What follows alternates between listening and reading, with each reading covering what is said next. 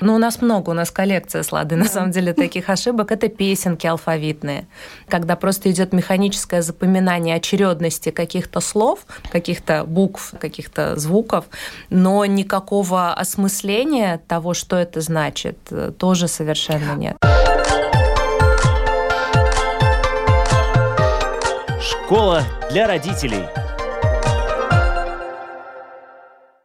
Здравствуйте, с вами Марина Талапина, звукооператор Рейнис Будзи. И сегодня в эфире «Школа для родителей». Спасибо, что слушаете нас. Нам приятно знать, что нас слушают более чем в 30 странах мира. И папы, и мамы из разных стран, и бабушки, и дедушки, и няни, и воспитатели, и учителя. И благодаря подкастам, которые можно слушать практически на всех платформах, включая Spotify, Google и Apple. И, конечно, на нашем сайте lr4.lv нас тоже можно слушать. И спасибо, что пишете нам, предлагаете нам свои темы. Сегодня наша программа посвящена чтению дошколят. В каком возрасте начинать? Как начинать? Что это дает? А если что-то пошло не так, что делать? Об этом обо всем мы спросим наших гостей. Я очень рада представить логопед специальный педагог и мама Лада Решка у нас сегодня в студии. Здравствуйте. И также основатель и руководитель Центра экологического развития «Инсайт», педагог, тоже мама Катерина Казановская. Здравствуйте. Первый вопрос. Почему надо учить чтению дошкольников?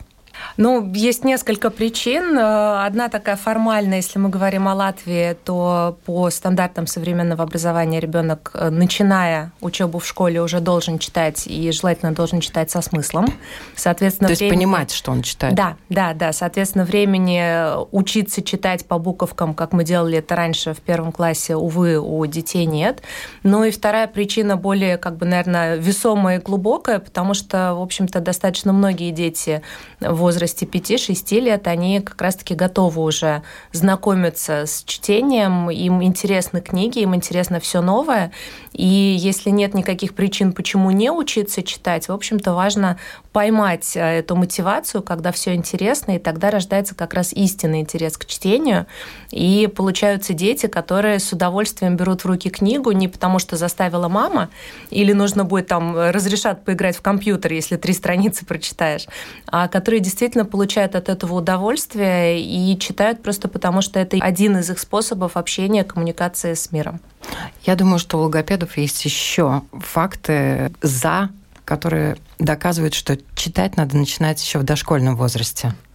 В первую очередь, если нет никаких противопоказаний, как мы всегда делаем такие ремарки важные, то, конечно, да, чтение — это в первую очередь способ коммуникации с миром. И чем больше у ребенка вариантов и возможностей эту коммуникацию с миром присвоить себе, осознать и уметь использовать, тем богаче будет его и внутренний голос, тем богаче будет его внутренняя речь, внутренний монолог. И, соответственно, тогда и богаче, интереснее, разнообразнее он будет это выдавать и нам, родителям в первую очередь, и вообще в мир. Ему просто проще будет и общаться, и коммуницировать, и познавать познавать себя и познавать этот мир в том числе. Я правильно понимаю, чтение помогает развивать речь в том числе, если есть какие-то задержки речи тоже, но не нарушенные интеллектуальные функции. Ну да, можем мы так сказать. Действительно, если не нарушены интеллектуальные функции, то это правда через речь, точнее, через освоение именно вот этой вот письменной речи, легче это все, эти навыки, эти знания перенести на устную речь.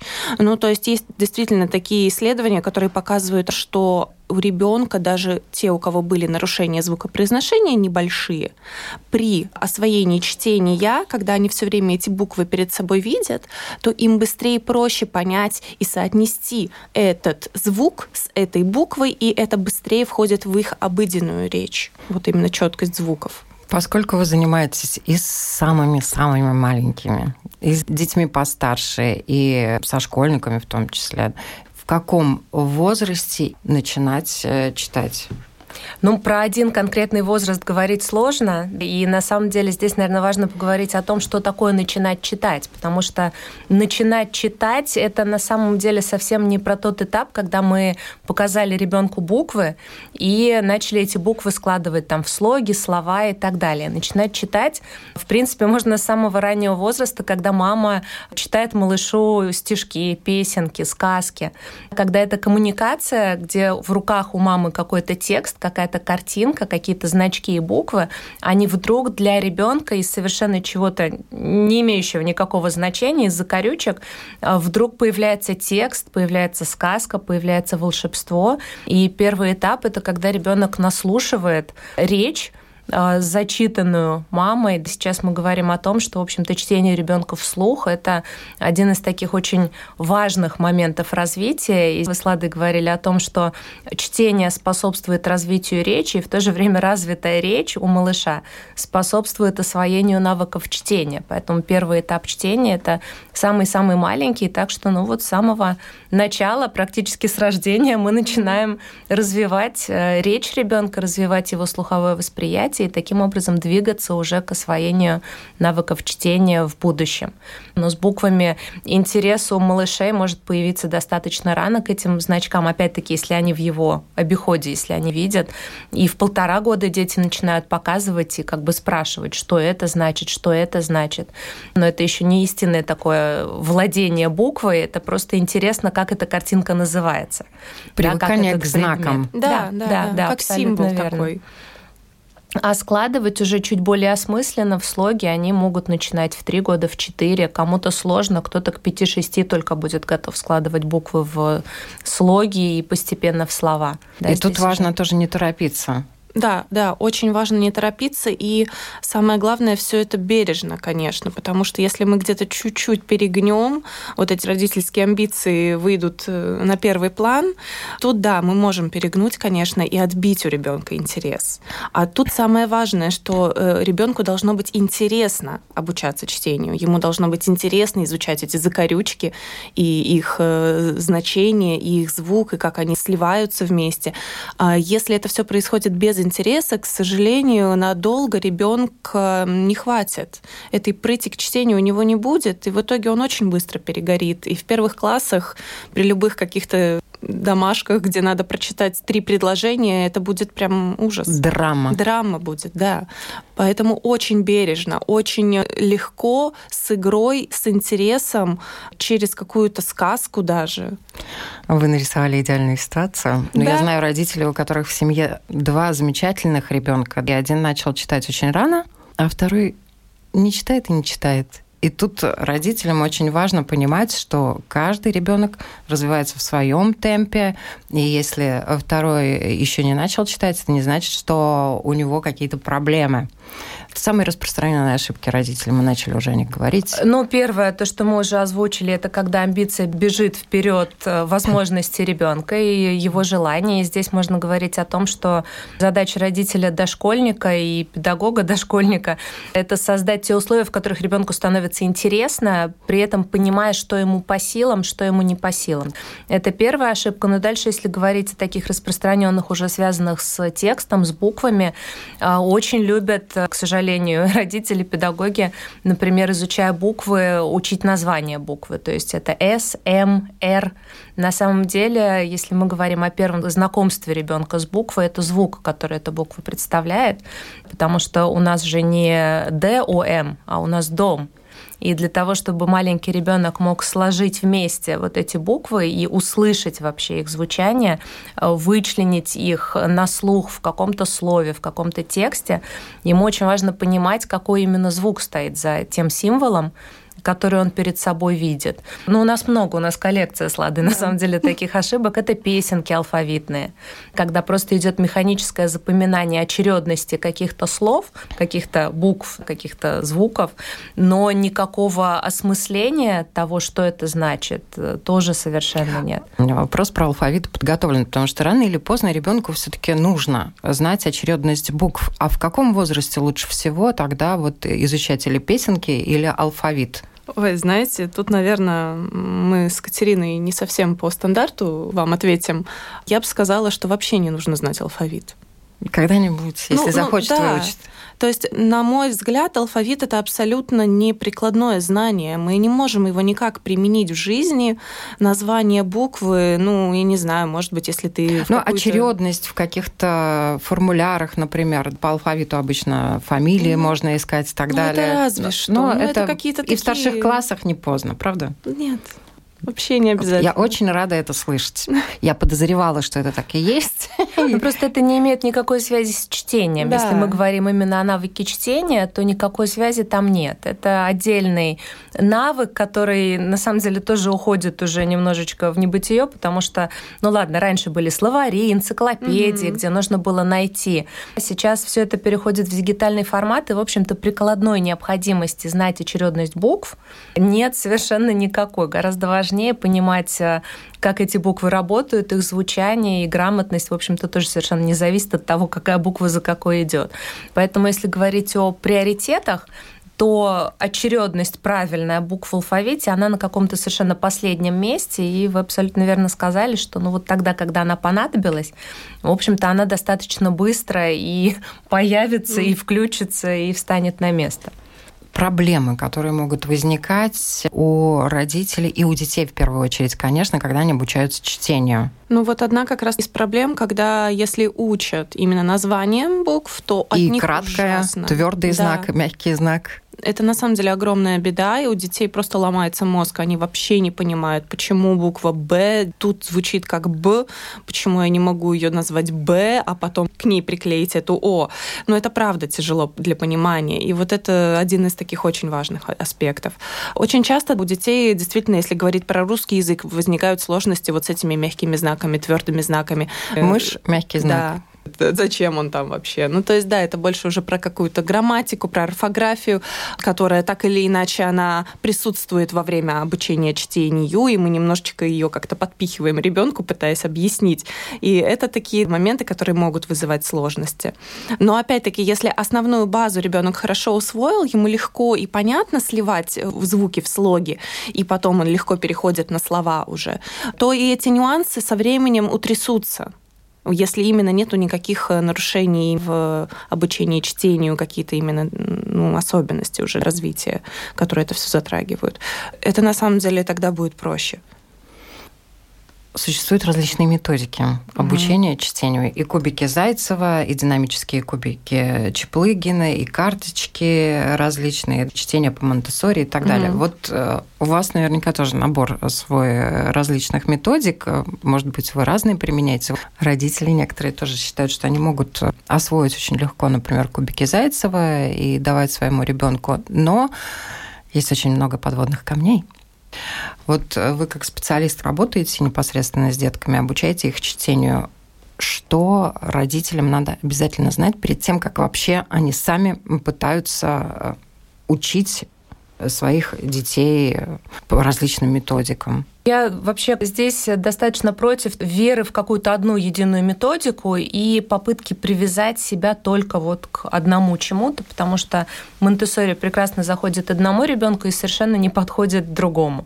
Э, кубики Зайцева одному ребенку могут э, совершенно замечательно помочь выйти на качественное восприятие, понимание, там, чтение слогов, слов и так далее, и у другого вызовут абсолютное отторжение, отвращение и непонимание.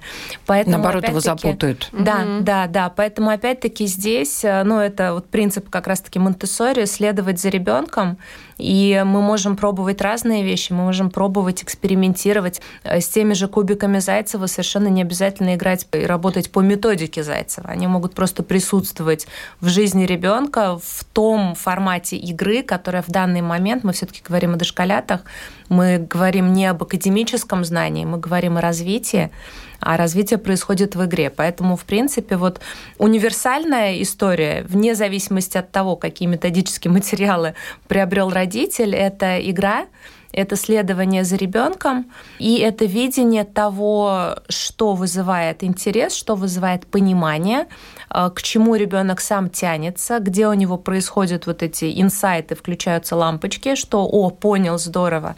И отсутствие попытки придерживаться какого-то одного метода. Потому что, ну, здесь опять-таки мы, если говорим о родителях, то э, любой метод, если уж ему следовать, то тогда нужно обучиться работать по этой методике и очень четко понимать, когда, зачем, как, построение там, методического пути и так далее. Ну, вряд ли родители для того, чтобы обучить своих детей чтению, будут осваивать и получать сертификации по разнообразным методикам. Если мы делаем это дома, мы движемся от ребенка, мы видим, что ему нравится, и идем туда, куда нас за собой ведет ребенок в этом интересе. Опять-таки, наша задача это создать пространство, в котором этот интерес будет появляться. Любовь к чтению. Да. Читать самим в первую очередь. Но вот я более чем уверена, что вы наблюдали такую картину, к вам наверняка обращались, когда начали учить, не доучили, и приходят э, к вам, и вам уже, наверное, даже приходится немножко переучивать угу. ребенка. Ну да, есть такие ситуации, действительно, когда у ребенка, во-первых, у него отторжение, он может быть просто в состоянии абсолютного протеста, и везде, где видит буквы, его начинает трясти. Потому что его заставляли. Да. Чаще Мы с ним всего, не да. играли. Да, чаще всего, к сожалению, это когда был академический такой подход, вот сел, зубри, учи. Там... И не важно, что тебе три года. Да, и такое может быть. И тут, к сожалению, ну, что мы можем сделать? Это просто отодвинуть все эти буквы и просто с ребенком поиграть для начала.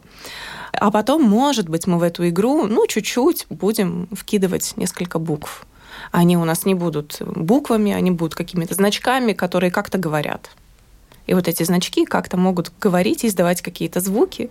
И потихоньку, потихоньку мы Вовлекаете снимаем. его в игру. Да. Собственно говоря, пробуждаете тот интерес, да. который, может быть, и был но его задавили. Да, да, то есть пытаемся пробудить заново этот интерес, пытаемся убрать протест и как-то растопить это холодное сердце в отношении символов и текстов. Но на самом деле еще очень здорово, когда ребенка слышат. Бывает вот так, что просто его учат-учат, но его не слышат. И здесь надо послушать ребенка и спросить, а вот что тебе вообще нравится, а что ты хочешь, а смотри, может, у тебя есть любимая буква, вот просто она нравится, ну, как она выглядит, вот красивая буква. И из этого строить это обучение. То есть не потому, что мы следуем алфавиту и порядковости в этом алфавите вообще нет. Не потому, что мы пытаемся какую-то методику освоить, вообще нет. А просто что тебе нравится – какая буква тебе нравится. О, тебе нравится буква Б. А почему? А она такая, как барабан большая. Давай бу-бу-бу, как барабан по барабаням. И все. И вот через такую игру, через интерес ребенка как раз проще будет его вернуть в этот мир. А дальше есть еще прекрасная финская методика, которая помогает детям освоить понимание письменной речи. Это когда за ребенком записывают его историю но не взрослый делает это красиво, грамматически правильно, а вот как ребенок говорит, так взрослый и записывает. И потом ребенку это все зачитывает. И у ребенка перед глазами появляется пример, как его мысли, как его идеи, как его истории можно облечь в эти вот значки, эти символы, и вдруг это все звучит, это родитель читает, и я это вижу, и вот оно здесь живет. То есть мы даем почувствовать материальное вот это осязание какое-то, даем вот этой его идее, и через это как раз и пробуждается тоже интерес к этой письменной речи, к этим значкам, к этим символам, что оказывается их можно как-то применить и в них выразить себя. И оказывается, буквы можно не только вот видеть, их можно еще и записывать. Да. И тут уже и письменность присоединяется. Вы обе мамы. Пожалуйста, пару слов о вашем опыте, когда, во сколько лет вы своих деток учили читать? Но в моем случае это было интересно, потому что мой ребенок впервые заинтересовался буквами где-то в возрасте полутора лет, и это была именно игра. Я, конечно, как мама в первый раз я очень обрадовалась, думаю, все, у меня вундеркинд, вот сейчас он научится. Но он поиграл где-то месяц-полтора с этими буковками, он их достаточно неплохо узнавал, но потом интерес абсолютно пропал. В общем-то, как бы понимая, что давить нельзя и зачем, мы достаточно на долгое время эту историю оставили. Просто у нас оставались вот эти магнитные буковки, которые периодически появлялись. Они периодически то забывались, то вспоминались ребенком. И такое уже осмысленное изучение и попытки складывать что-то в слоги пришло у моего ребенка где-то к трем с половиной-четырем годам. Но что интересно, и здесь такой очень важный момент, оно пришло именно через письмо. То есть он начал рисовать буквы, э, пытаясь э, отправить письма там или написать папа, написать мама. И это очень такой важный момент, потому что на самом деле, когда мы детей вот маленьких дошкольников обучаем чтению, мы совсем забываем про основную мотивацию, основную функцию письменного текста. Это коммуникация, это общение. Это не то, что надо для школы, это не то, что надо, потому что все это умеют. А, это общение, это коммуникация, это еще один способ друг с другом строить отношения. И моему ребенку очень как-то стала понятна эта история про то, что при помощи текста можно передать э, какой-то месседж, какую-то информацию, и это стало для него конкретно, вот в его случае, это стало для него самой сильной мотивацией. И он достаточно быстро, совершенно неправильно, совершенно по-своему, совершенно с ошибками, но это совершенно не важно, он начал писать какие-то послания, письма, текст начал закрадываться в рисунки, появились какие-то такие комиксовые истории, появились какие-то подписи. Ну и самая такая забавная история, которая запомнилась мне, когда в 4 года он очень не хотел ложиться спать, и в форме молчаливого протеста на листе бумаги написал мне что-то типа «я не буду спать», и выдал, просто молча принес мне этот лист и молча дал в руки, как такой манифест собственной независимости. Ну, в общем-то, через это пошел этот интерес, и здесь я, наверное, Э, завершаю эту свою историю, еще один момент, который, наверное, успокоит многих родителей, поскольку мы говорим э, о чтении сразу на нескольких языках в Латвии, если это русскоязычный ребенок, то ему необходимо достаточно быстро освоить и латышский текст. Очень важно понимать, что один раз научившись читать на каком-то языке, ребенок, выучив буквы, то есть звучание букв другого языка, все остальные навыки автоматически перенесет на этот язык. То есть, если мы говорим о том, что ребенок сначала учится читать, э, например, по-русски, это не значит, что ему вот тот же огромный путь, там длиной в год-полтора, нужно будет пройти для того, чтобы зачитать на латышском. На латышском языке ему нужно будет выучить только название букв, и он зачитает тоже сразу. Понятно, что здесь поможет словарный запас. Это очень позитивная новость для родителей. И я, когда вы рассказывали насчет того, когда ребенок пишет, я думаю, что любой мамочке ужасно приятно, когда ее ребенок напишет первый раз мамы или папа, или бабушка. И даже если неправильно, все равно все будут счастливы. Или свое имя. Для детей очень важно писать свое имя тоже. Большими буквами, маленькими буквами, неважно. Вот это здорово. Ладно, рассказывайте свою историю. Ой, ну у меня такая тоже история. Первый интерес был действительно вот около года, полтора, пока я еще была в декрете. У меня там были вот эти кубики Зайцева дома. И мы в них играли. Ну, просто строили из них башни, и я вот просто пропивала какие-то там слоги, звуки, которые там видели. Потом интерес пропал я вообще не возобновляла эту историю вот где-то до трех, до трех с половиной. Дальше у нас были магнитные буковки, где карточка, там написан какой-нибудь там котик слово, и вот составляли просто это слово из магнитных буковок. Это тоже вот все в рамках игры. Это вообще не было прочтения. Ну, я так невзначай просто закидывала, что это К, а это О, и вот оно вместе так звучит. Очень, конечно, хотелось, чтобы быстрее зачитал ребенок. В какой-то момент мои амбиции перешли нужный рубеж. И я немножко стала давить и увидела полное отторжение поняла, что все, я пошла не туда, свернула вообще не на ту дорожку и сразу это убрала. И вот буквально прошел еще год, и у ребенка естественным образом пошли буквы, причем в саду. Сад у нее латышскоязычный, и буквы пошли латышские в саду. И вдруг она ко мне стала подходить и спрашивать, мама, а что вот эта буква на русском? Потому что мы книжки читаем, а это что за буква?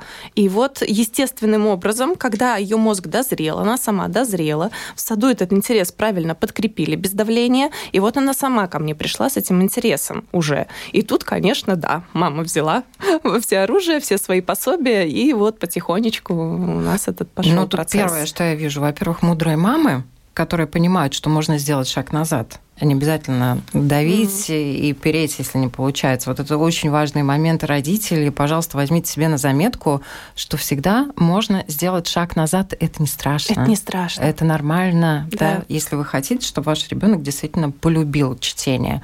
И второй момент, который э, я хотела бы обозначить у детей, к сожалению, иногда начинается путаница с буквами, угу. потому что одни и те же буквы могут звучать по-разному в латышском и в русском языке.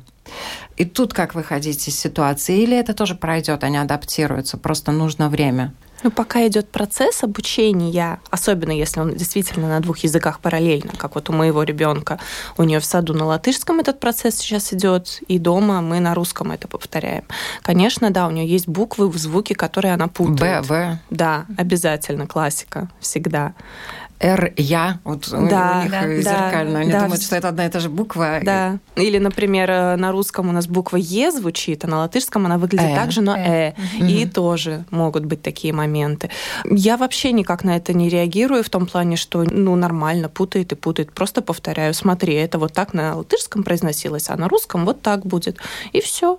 Вопрос, когда должно начинаться систематическое обучение чтению в дошкольном возрасте? Когда уже надо вот каждый день садиться, и чтобы 30 странички, но было прочитано? Ну вот я опять не хотела бы к такому систематическому обучению подводить, потому что это опять про какое-то принуждение, это опять про какую-то такую очень скучную, нудную вещь. И здесь мы опять можем отбить интерес, даже если у нас год до школы и нам сильно надо. А иногда три месяца до школы, Да. и надо очень сильно. Да, иногда бывает и так. Здесь самое главное, это правда постараться держать этот интерес. И поэтому здесь это не про то, что мы обязательно должны три предложения прочитать, а про то, как мы это придумаем, чтобы это было обоим интересно. Потому что в том числе, если родителю, который помогает ребенку с этим, ему не интересно, ну давай быстрее дочитывай уже, все, тоже все посыпется. Поэтому самое главное это найти, где вам обоим интересно это делать. Как вам обоим интересно это Да. делать. И родителям терпение. Но вообще слово «надо», если говорить об обучении, об изучении, об образовательном процессе, оно у ребенка прорастает вот только хорошо, если там к первому-второму классу, когда он действительно начинает понимать, что через «надо» что-то надо сделать. Вся дошкола, она действительно строится не на принуждении, она строится на интересе, поэтому, опять-таки, если родителю очень надо, это надо родителю, это надо образовательной системе, это надо школе, а для ребенка это все равно должно быть не надо, а интересно. То есть мы, как родители, как ответственные взрослые, которые несут на себе груз понимания, когда что должно у ребенка быть сделано, развито и так далее, наша задача помочь ребенку найти вот этот смысл, а почему ему надо эти три строчки в день прочитать? Или а что вообще надо? Надо три строчки прочитать, или нам нужно к там, 1 сентября выйти на то, что ты можешь это сделать? И тогда каким еще путем мы можем выйти на вот эти те самые пресловутые там 30 слов, которые нужно уметь прочитать в условную какую-то единицу времени. Может быть, мы можем писать друг другу письма. Те же самые три строчки, но писать, потому что так интереснее, а потом их зачитывать. Сейчас опять же А, смс да, есть. Да, да. Да, смс это Мгм. вообще, мне кажется, огромная помощь нам всем родителям, потому что это прикладное. Это то, что первый ребенок может действительно увидеть. Использовать. И Использовать. написать, и получить ответ. Да. На самом деле ребенку интересно то, что его окружает, что является частью его мира. Если мы говорим уже вот о детях постарше, да, 5-6 лет, э, которые к школе, которым уже надо, первый совет, ну, основной, наверное, который я могла бы дать родителям, это оглянуться вокруг, посмотреть на быт ребенка, на то, как выглядит э, то место, где вы живете, где живет ребенок, и понять, насколько текст, насколько общение при помощи текста является частью вашей повседневной жизни, насколько это нормально в вашей семье. Или книга и чтение это что-то такое уникальное, что только по особым случаям выдается и так далее. Это и доступность э, литературы вообще любой когда ребенок может взять с полки любую книгу, полистать картинки, даже если это мамина книга, и в ней что-то прочитать. Либо нельзя, потому что дорогое, красивое и вообще тебе не по возрасту. Насколько принято в семье за столом, за чаем обсудить, кто что прочитал, какие новости прочитал, что узнал, где видел, насколько текст окружает и является частью жизни вашей семьи. Если семья погружена в текст, если письменная речь присутствует в нашей повседневной жизни, не является чем-то необычным, то и для ребенка это норма. И тогда очень легко находить способы тренировать навык чтения через вот какие-то бытовые ситуации, которые нормальные, которые понятные, и которые мотивируют просто тем, что они являются частью вашей жизни. Кулинарные всякие рецепты, классная тема тоже. Ой, да. У, угу. у моей дочки прям есть одна любимая книжка. Рецепты белого мишки, болталача, рецепты. Мы прям выписывали оттуда слова, составляли список по категориям, какой рецепт нам первостепенно нужно сделать, какой на втором месте, прям с закладочками. И вот тебе и письменная да. речь, опять же, и чтение. Да. И со смыслом потому что мы сделали список, пошли в магазин, по списку все купили, прочитали и в списке, и в магазине на полках. И развитие и, навыков. Да, да, да, и приготовили да. потом это еще.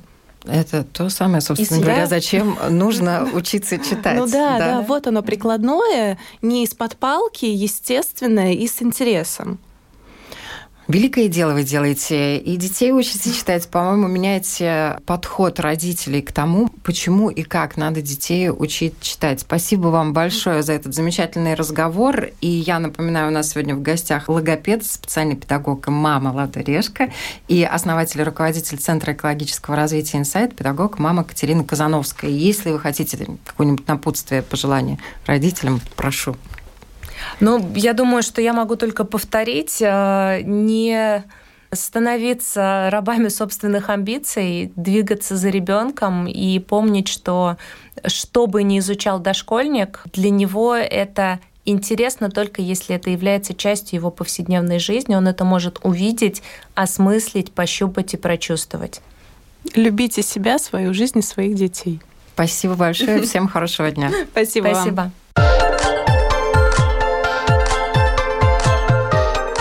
Школа для родителей.